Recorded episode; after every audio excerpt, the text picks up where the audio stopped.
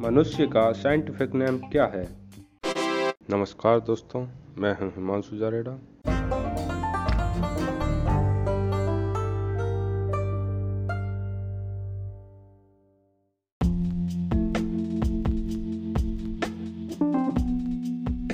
Carolus Linnaeus इस बंदे ने सत्रह ईस्वी में जीवों के द्विनाम पद्धति को प्रचलित किया।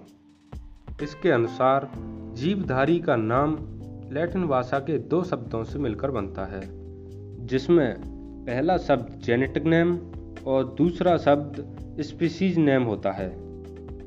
कैरोलस लीनियस को फादर ऑफ़ मॉडर्न टेक्सोनॉमी भी कहते हैं। कैरोलस लीनियस के द्वारा बताए गए कुछ जीवधारियों व पादपों के नाम।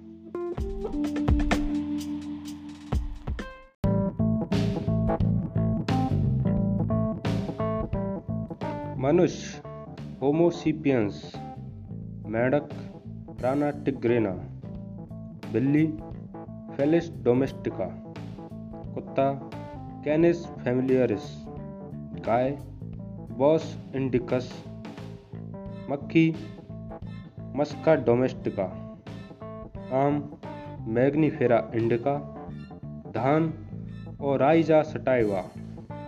गेहूँ ट्रिटिकम एसटाइवम मटर, पाइसम सटाइवम। चना, सीसर एरियाटिनम। सरसों, ब्रासका कैम्पेस्ट्रिस।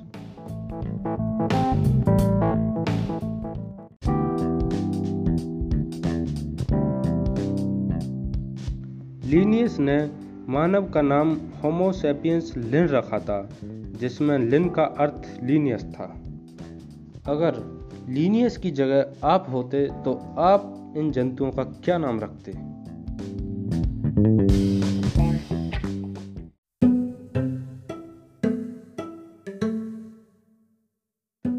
अगर इस बंदे की जगह मैं होता ना तो मेढक का नाम होता टपक टोइया चार टांगरी